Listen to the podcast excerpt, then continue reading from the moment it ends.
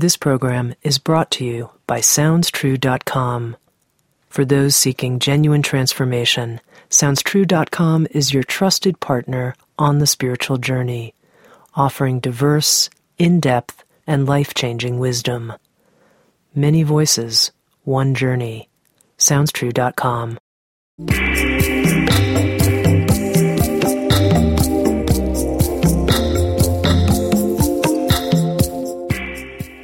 You're listening to Insights at the Edge. Today I speak with Patricia Aburdene. Patricia is one of the world's leading social forecasters and the author of the book and Sounds True audio program of the same name, Megatrends 2010.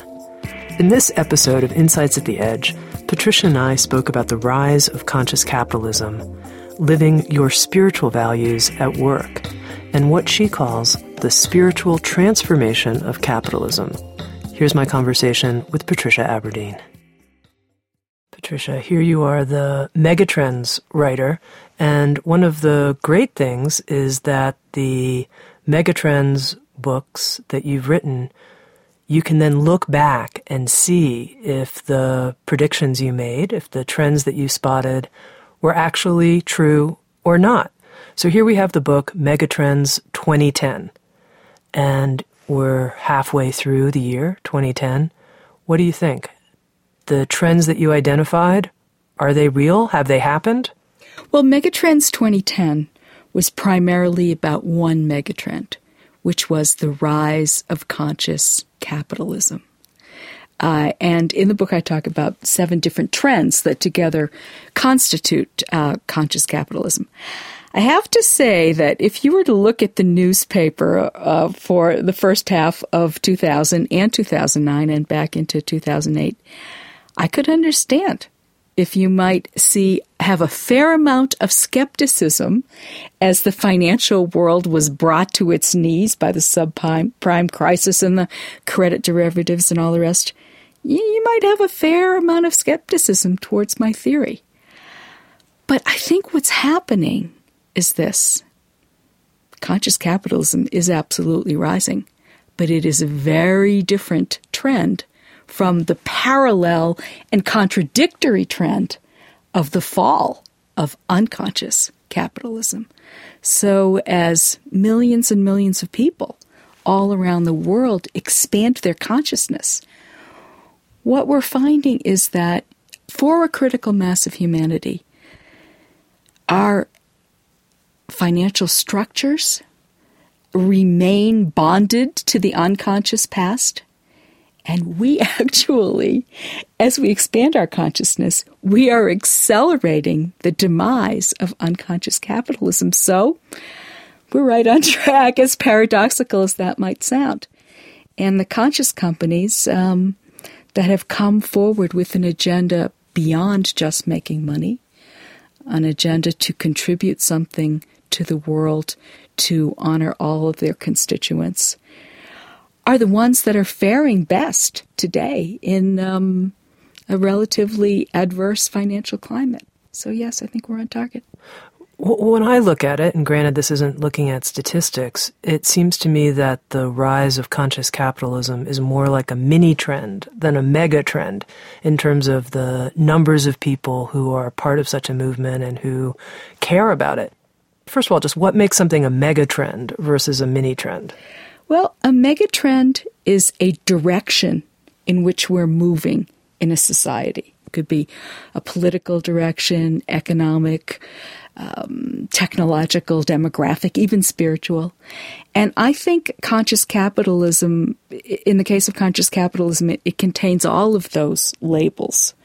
Uh, it's a matrix of many different kinds of forces that come together around the notion of the revitalization of business.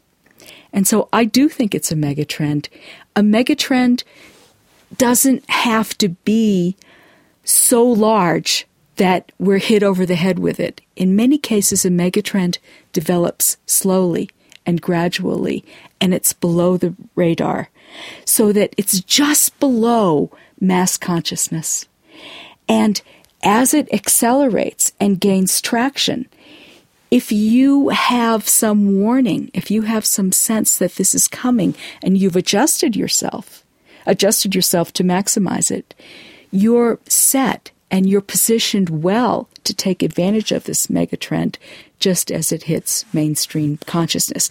And if the numbers of conscious companies might not be as many as you perceive it to be. And I would actually disagree with that. I, I think that when Amy Domini, uh, the founder of Domini Social Investments, 10 years ago went through the S&P 500 to examine companies that met her criteria for social responsibility, about half of them succeeded. So I actually think that there are hundreds of Fortune 500 companies who, in fact, do practice some aspect of conscious capitalism. So getting back to finishing up the definition of, of a megatrend, slow to develop, once in place, almost impossible to, to turn around. And so if you know that megatrend is coming, you have a strategic advantage. When is the megatrend of conscious capitalism going to rise to a level where we can say it's here? I think we can say that it's here now. I think that with people growing increasingly discouraged by unconscious capitalism, the need for conscious capitalism is on everyone's mind. We literally know. I mean, the word sustainable is, is perhaps most associated with the environmentalist movement. But boy, if we ever needed evidence that finance needs to be sustainable, it needs to be built on a firm footing, it's now. Everywhere that we look in the newspaper are the ramifications, the unconscious ramifications, because people chose not to be conscious of it. I'm not using the term unconscious capitalism as a judgmental term. I'm using it as a term of definition.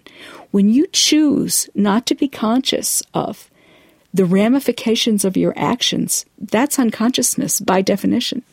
What it's going to mean to us, to, we can't continue on this path of unconscious capitalism. So the need for conscious capitalism and the desire to look around and find the examples and the compass to find what it needs to look like is truly there. So I, I think you can say conscious capitalism isn't here. It is here. Is it on Wall Street? No, not yet. Uh, is it in most of the S&P 500? I would argue yes. More than 50%.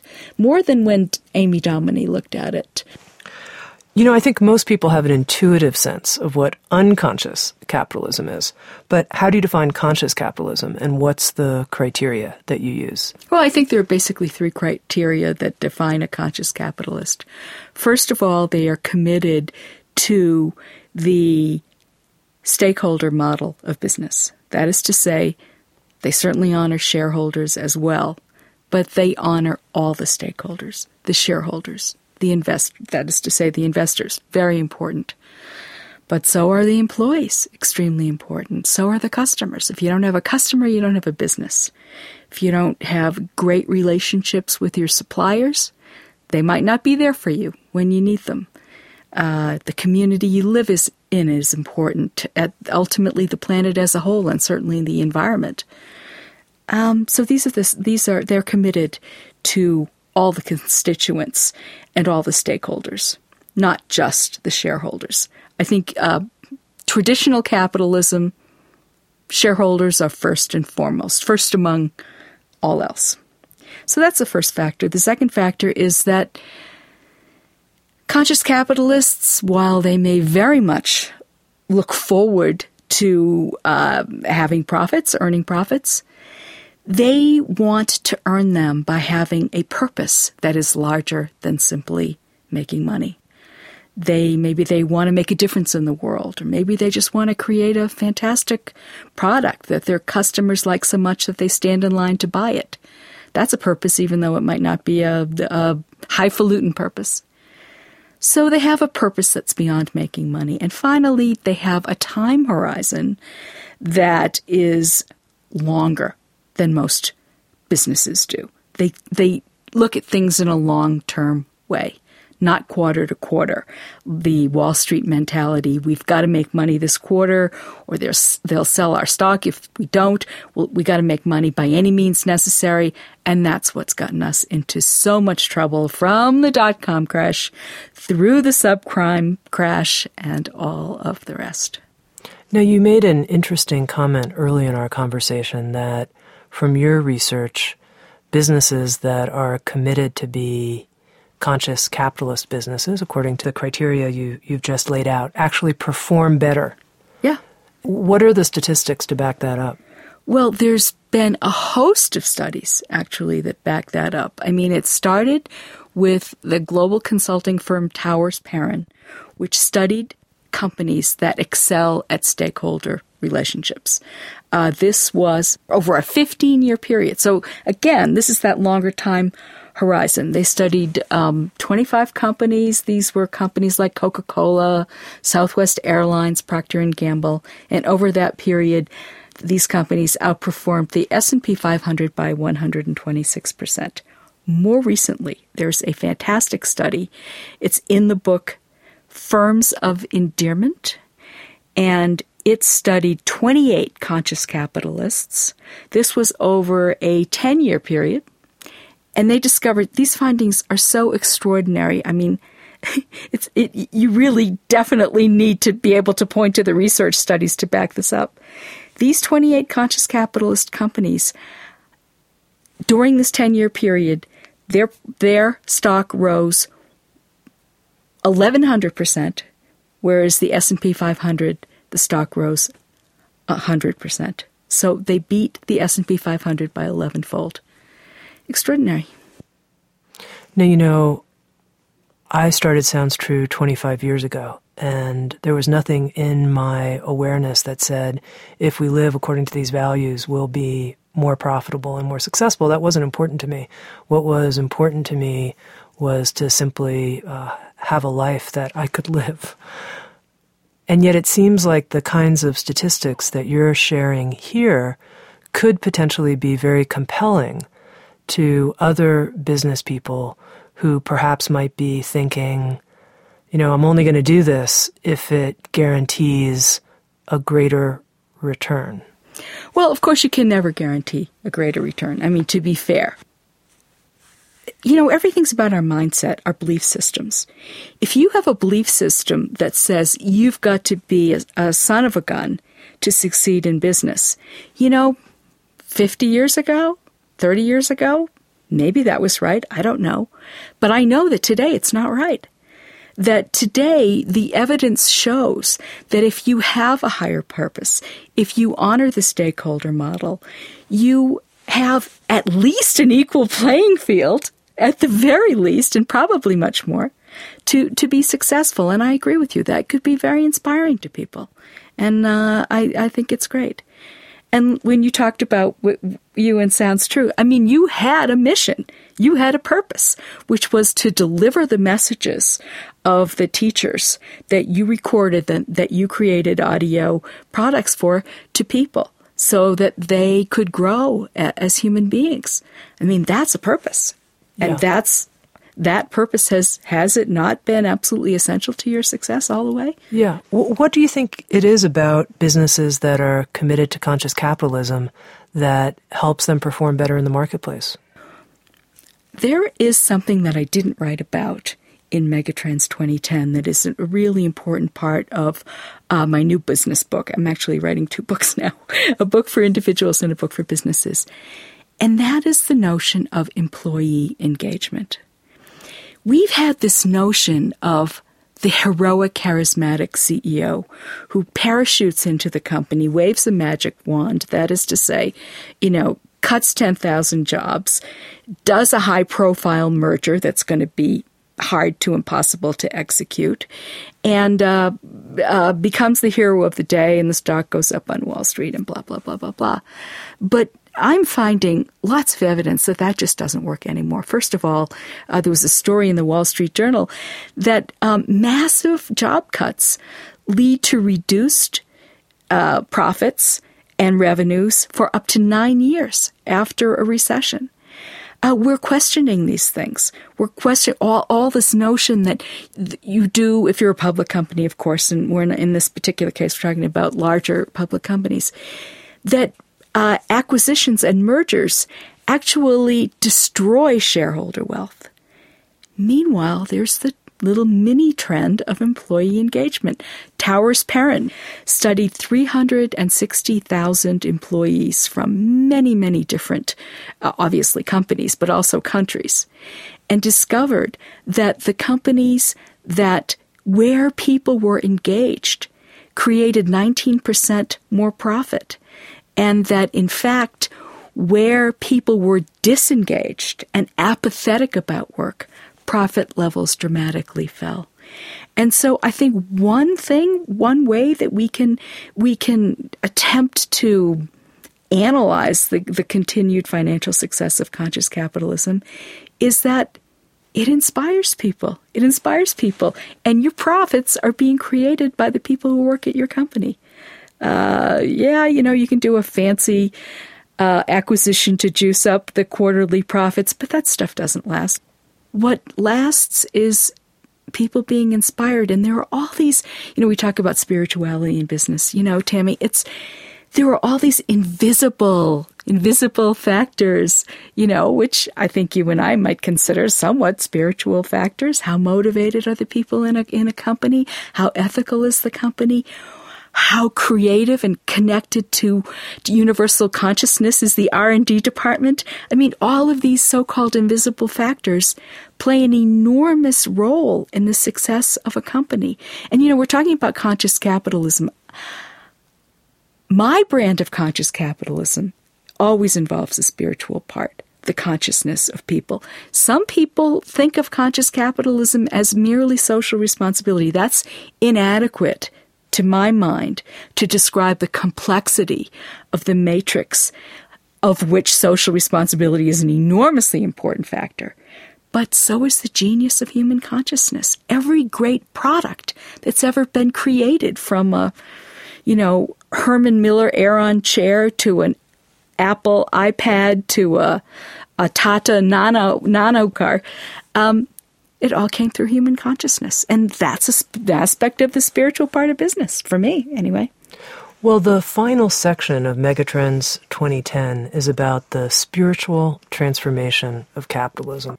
So, what do you mean by that, first of all? What is the spiritual transformation of capitalism? It's this notion of the invisible factors, as, as, as I've talked about.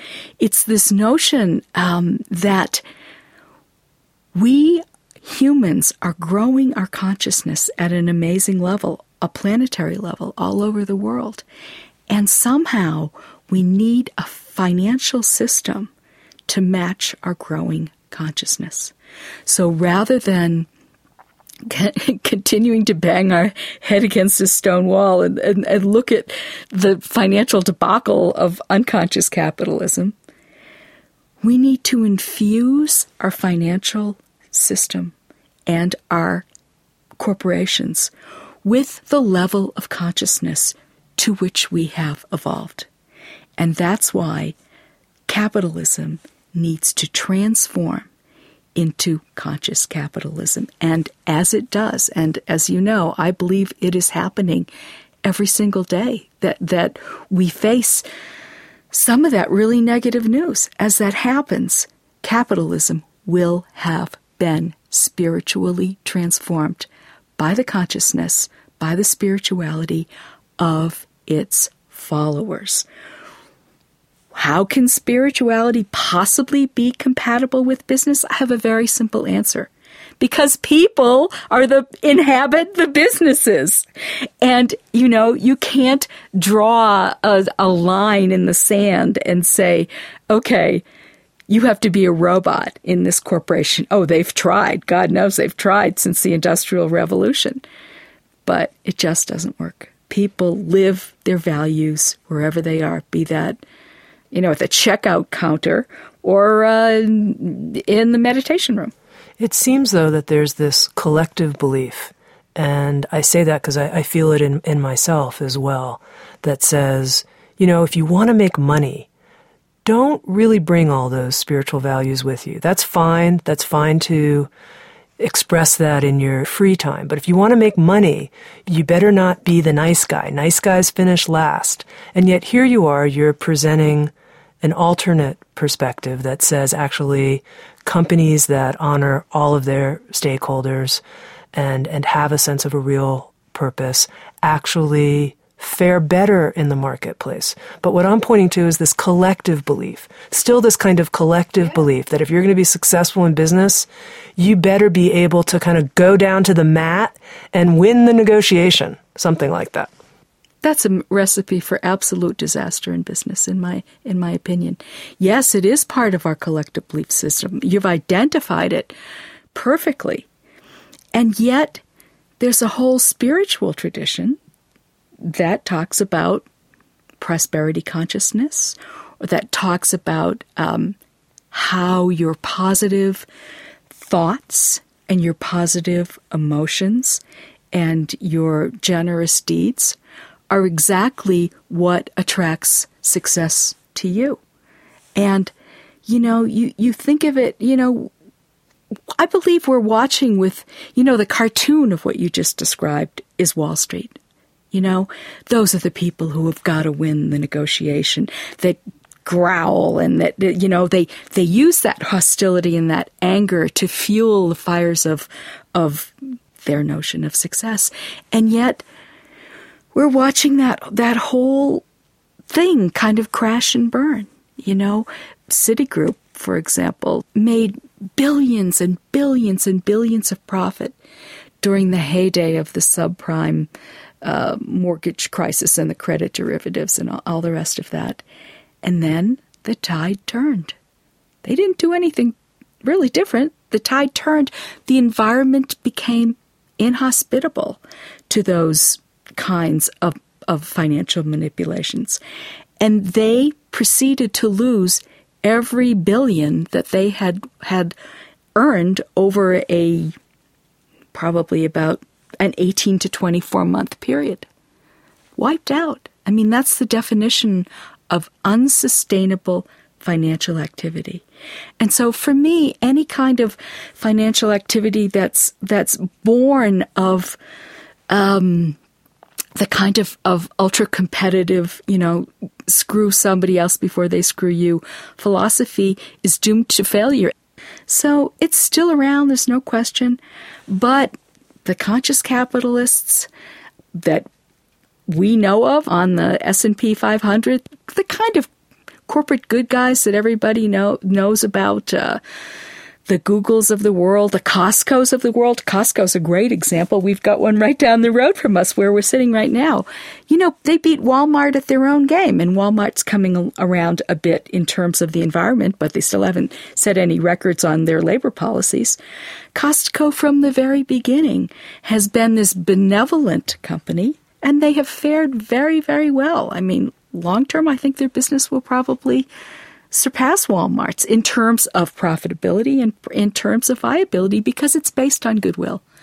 If encouraged, I could come up with many more different case studies that illustrate that our, our belief systems are, are um, out of kilter with modern business realities, that good guys do finish first when they have sound business principles. You know, you can't just be a, a good guy who's just a, a, a dummy sure. and doesn't hasn't mastered the basics of business. But I think that that goodwill is the invisible consciousness that literally transforms into greater success and profit and sustainable success. Big difference between sustainable profit, sustainable success, and the unsustainable variety. Mm-hmm. Now, in this section on the spiritual transformation of capitalism, one of the calls, if you will, a kind of clarion call that you put out, is that we need to melt the firewall between personal and organizational spirit. And I think this is a, is a really interesting point. You know, I was just talking to somebody here who works at Sounds True, and we were talking about his personal love life and stuff. And he's saying, you know, I'm finally willing to be forward when I date women about what a spiritual cat I am. and I haven't really wanted to talk about it. And I said, you know, you know, coming forward with our spirituality is a kind of coming out of the closet. Absolutely. And so here we're talking about someone who works at Sounds True, and we're talking about in the context of his love life. But yeah. back to the topic of yeah. coming forward in business, coming forward and saying that my spiritual values are what matter the most to me. This firewall does exist. I think people think this is not appropriate in a business environment. How do we melt the firewall? How do individuals do it? People who may be listening to this who aren't you know, at the C level, aren't CEOs or COOs of companies. What can they do? Well, I think that if you don't feel comfortable talking about your spiritual values, that's perfectly fine because there's something that you can do that is a heck of a lot more powerful than that, and that is living them by example. And um, that actually reminds me of another chapter uh, called Leading from the Middle, because people say, well, how can you possibly lead from the middle if you're just a middle manager and you don't have any power or a team leader or whatever? You lead by your moral authority. You lead by the informal authority that you hold. That is to say, the respect that um, that your peers hold for you, so that you can live your spiritual values. You, you can live your just plain human values. And it's a more powerful message. And you may find that if you if you do live them people live a, a, kind of generous spirit a kind of kindness to your co-workers a sense of justice. Um, you, you might find them asking you about it and then maybe you'll feel more comfortable talking about it if they ask you. Can you give a specific example of how someone in a business cultivates this kind of informal authority? I don't know that you can cultivate it. I think that your peers grant it to you. When you live your truth in business, when you espouse your values in business, people just respect you. They they respect you as a leader uh, without the formal authority is the job title you're the VP of sales or you're the CEO or what, whatever you are. Informal authority is oh, everybody goes to Susie whenever there's a problem because she's the one who seems to be able to have, who seems to have a good relationship with everybody and she can sort it all out. So you live your strengths, you live your abilities at work, and you live your spiritual values at work. And th- that's how you merit it. That's how you come to merit the approval of your peers the respect of your peers. So when you say to melt the firewall, you're not necessarily saying that people suddenly start talking about spirituality while they're at work. You're, you're saying something different. For some people, I think plenty of people actually do simply talk about their spirituality at work more and more. You know, people share about their personal life at work. What are you going to do this weekend? Oh, I'm going to this meditation seminar Saturday morning, then I'm going to the lake in the afternoon or you know th- these kinds of conversations probably do take place in the most mundane business establishments around it's a question of of what somebody feels comfortable with some people will be will want to talk about their spirituality or you know sometimes you meet somebody and you just go you just know this is especially among women. They say something. Don't you think people kind of psych each other out? You know, like um, drop a little hint and see if the person follows up. And then the next thing you know, you go, "Oh, you read that book too? You you you liked Eckhart Tolle too? You know, you read you read his book. You know, that that kind of thing happens too." But there are some people who don't feel comfortable talking about that, and you should always do, you know, what you feel feel comfortable with. One of my favorite companies is my bank, Wainwright Bank in um, in Washington D.C., and this is a company that is half of their loan portfolio, commercial loan portfolio, goes to nonprofits. And they've never had one default. I mean, people would think, oh, that's not going to be good for business. They've never had one default from this company. And they are um, very big on social justice. They're very big on gay rights, for example. But their president said to me, you know, we don't make a big deal about, about it. And we certainly don't force. Some people don't want to talk they don't want to talk about gay rights and if that's but they don't want to talk about it that's fine but that's what we do in this company and we don't force anybody else to talk about it or to mm, march in a parade or anything else it's a quiet you know it can be kind of a quiet way of dealing with things So I want to make sure I understand what you mean by the spiritual transformation of capitalism. Is what you're saying that we take the kind of consciousness that's growing in the culture about our collective unity, about our shared fate, and we insist that our economic system be coherent with that? Is Only that- if we want to prosper. Because what we're seeing with the financial crises that are happening more and more frequently, we're not supposed to have three meltdowns in a decade. I mean, we're supposed to have maybe one meltdown in a de- decade. The financial crises are coming more and more rapidly. The dot com crisis, the accounting scandals crisis, um, of course, the subprime crisis, and before that, the savings and loan crisis. They're happening with greater and greater frequency because the financial system is running out of, um, gosh, I just got the word trust. I mean, we, the people, we make these arrangements. We're the we're the powerful ones. We, we, there's no business out there that has the rules of business. It's all we make it all up. We the people make it all up. And so if as our consciousness grows, we I, I wouldn't so much say we have to demand that it that it be reflected in our conscious in, in our financial institutions. More like we need to accept the responsibility of knowing that we want our financial arrangements, which are, af- after all, ultimately human arrangements. They're not just numbers, they're human arrangements. They're agreements and levels of trust between human beings. If we want to prosper, our financial system has got to reflect our consciousness. So I guess my answer is yes. Okay. So, after after hemming and hawing a bit, I guess okay, my right. answer is so yes. So I imagine someone listening and they say, "Yes, I want the financial institutions and the economy that I participate in to reflect the values of my consciousness. I don't, I don't feel, feel very empowered. I can imagine some. I don't feel very empowered to do that. I can go to work and, you know, be a, a, an internal authority within the business that people look up to. But how much impact am I really making? And what else can I do? Another belief system question. You know, you may not feel very empowered, but you are empowered. You are empowered as a consumer.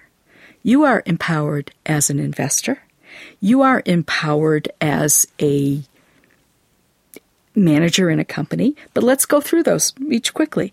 As cons- consumers constitute 70% of the US GDP. Your power at your spending power determines collectively which companies succeed and which companies fail. Um, as an investor, you have the right and the uh, good fortune to be able to choose which companies you want to invest in, be they single in single stock investments or in mutual funds. You can choose to be a socially responsible investor. You can say, you know, I'm only going to put my money in companies I really believe in, companies who I want to see uh, succeed. And just as we talked about those conscious capitalists whose stock increases, last year, 2009, which was the first really good year for the stock market in many a moon, two thirds of the socially responsible mutual funds beat the S&P 500, which is the industry standard. Now, the S&P 500 gained 28.8% last year. So it didn't just sit around and and uh, deliver eight percent or something. It it delivered a very very good return. So two thirds of the socially responsible mutual funds beat the S and P 500. That is a pretty good argument that by making a stand uh, as an investor, you won't uh, simply be being a good guy. You'll be doing well financially as well more and more of those consumers who who contribute to the GNP take their value shopping. They take values like health and sustainability, social justice, spirituality, uh, with them to the stores when they buy things, and so they're looking for products that manifest and represent the values that they hold dear to them. So their heart and their pocketbook are in, in alignment. So I would say it may be an old belief system, but it's time to set that belief system to rest that you're not empowered to change the financial system. You're changing it with every every time every uh, monetary transaction that you engage in is an opportunity for you to vote for consciousness in business. So it seems to me that if the spiritual transformation of capitalism is going to be successful, and as you've said, we're only going to prosper if it is, that people who are connected and committed to their own expansive consciousness, their consciousness of our collective unity, need to make this crossing of the bridge, if you will, to say that I'm going to impact, and I have an impact on the economic system, and I am empowered, and I don't believe things like, you know, nice guys finish last in business while I go off and pray for, you know, goodness in my life and right. other ways. Somehow there's some kind of bridge that has to be crossed. Tami, I have devoted the last decade of my life to building that bridge. And um, that's what Megatrends 2010, The Rise of Conscious Capitalism, and more importantly, my audio version for Sounds True, which is like there I am talking about it and telling my stories and telling my lessons. That's that's what it's all about for me. And um, I hope that some of the people who are listening to us will investigate the the audio that I did for Sounds True. That's what it's all about for me. That's my life's mission. And I'm going on to do two more books that aim to continue that mission forward. So, yeah, it means a lot to me.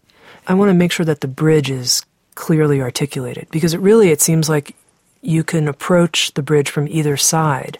So the one side which we've talked about is getting traditional corporations to see and recognize the value of the stakeholder model and a, a, longer term time horizon and things like that. So part of the bridge is getting traditional businesses. But then the other part, and this is what I'm really intrigued yeah. by in this conversation, yeah. is getting people who are committed to their own consciousness right. increasing to see that they have an impact yeah. in business. So important. Absolutely right. Absolutely right. It is a bridge that can be approached from two sides, and both of those parts are equally important. And in fact, I, in my life, have, have always, um, you know, been confronted with publishers, for example, who say who say, "Well, Patricia, you can either write a business book or you can write a book for individuals," and I've always been like, "No." but um, you know, because they're both so important to this kind of transformation, it takes it takes both. And uh, luckily, you know, we've got hundreds of brand name companies that are perfect, but that are truly embodying conscious capitalism in a way and successfully. And we have millions of people who are committed to this spiritual journey who very much you and I I think would would as just as you express so beautifully to to inspire them to see that these mindsets can be put aside, they can be retired, and that it's your God given right, if you will, to experience your power in business and to experience, um, you know, positive uh, financial return and and and retire these these old beliefs and concepts that that just don't serve us anymore. It, it seems like on the spirituality side of the bridge, moving towards I can have an impact on the economy, that one additional belief system is the idea that if you're really committed to spirituality, then you can't really make too much money.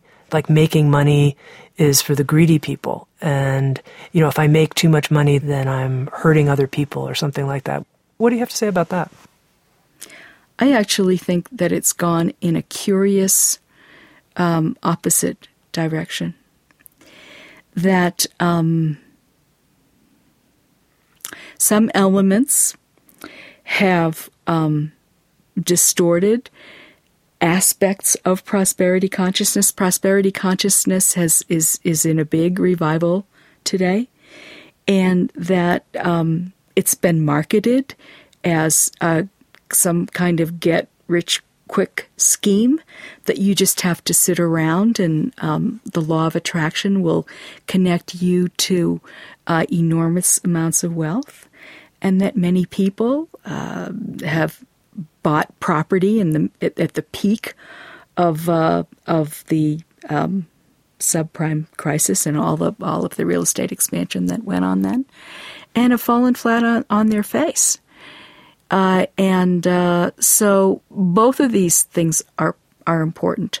First of all, you most certainly are limiting yourself to a very small life if you believe that it's not good to have money. And and I actually think that that while those belief systems remain, that gradually, slowly, more and more people accept that if you want to have beauty, if you want to have joy, I was very wealthy personally at one point in my life.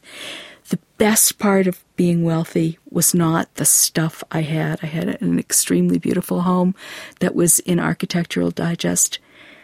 The most wonderful part of being wealthy when I was was never having to worry about money. That accelerated my, my love of life. I could have more fun. I could be more joyful. I could be generous with my friends. I could have be surrounded by beauty. It was a wonderful, wonderful blessing to have. So, anyway, it's definitely. Um, I invite anybody who who has those negative feelings about about money to to work, do some inquiry and to explore those possibilities, um, just so they can bring more joy and happiness into their life. It's not about the stuff. no, and it seems to me like what you're talking about here are two different kinds of distortions that you yes. see happening in the quote unquote spiritual community mm-hmm. at large. One is this, we could just call it poverty consciousness, which right. I think you just addressed. Right. But then the other was this weird distorted, prosperity. Distorted prosperity. So, what is, just in, in a nutshell, what is distorted prosperity consciousness in your view, and what is a kind of healthy, genuine, I want to have the kind of financial freedom that you just described? What's the difference? I think that um, the distorted brand of prosperity consciousness is when a, a lot of it stems from not being willing to look at your own shadow. A lot of spiritual people, well, you actually you you described it really well, project all of the greed onto the rich people and don't want to accept the fact that it, it's an aspect of the human condition. And so, while many people who are in poverty consciousness are, are never going to be attracted to prosperity consciousness, um, some are, some are, and some do. And um, they fail to um, examine the shadow element that's in all of us and project it onto the rich people. And um, lo and behold, you know, they get caught up in the real estate scams, the con men. I think that spiritual people and, and religious people sometimes don't want to look at the shadow, and that can lead them into into great trouble. And also, a lot of spiritual people just a simpler, a much simpler factor is a lot of spiritual people just aren't sophisticated about money. Now, Patricia, just as a final question, here you are. You're the megatrends lady. you predicted the rise of conscious capitalism.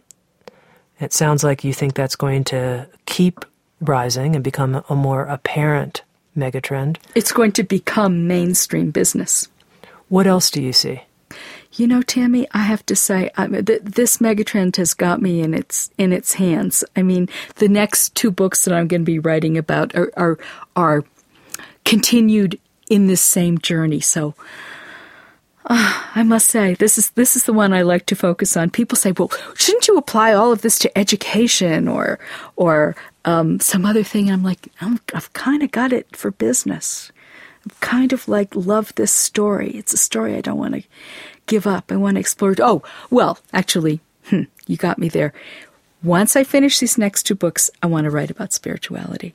Um, and uh, a lot of people have written about the seasons of the year as um, the seasons of our lives, but they haven't really done it from the Celtic and the feminine tradition.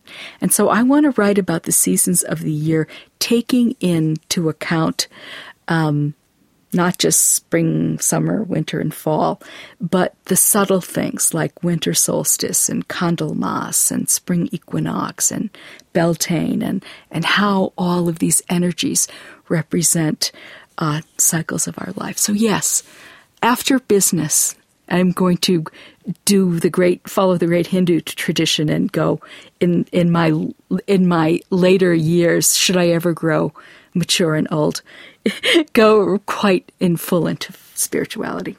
Does that mean that you're leaving the megatrends behind or is it that you see this delving into spirituality as a megatrend itself? The latter.